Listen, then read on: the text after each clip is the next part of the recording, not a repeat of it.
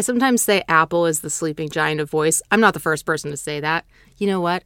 AirPods are the sleeping giant of voice. When AirPods get faster and smarter, which they will with V2 and beyond, there will be less lag time and they'll be as key to voice as the iPhone has been to mobile. This is huge. Having Hey Siri as a wake word in the next generation of AirPods is going to cut down on the need to type or even touch.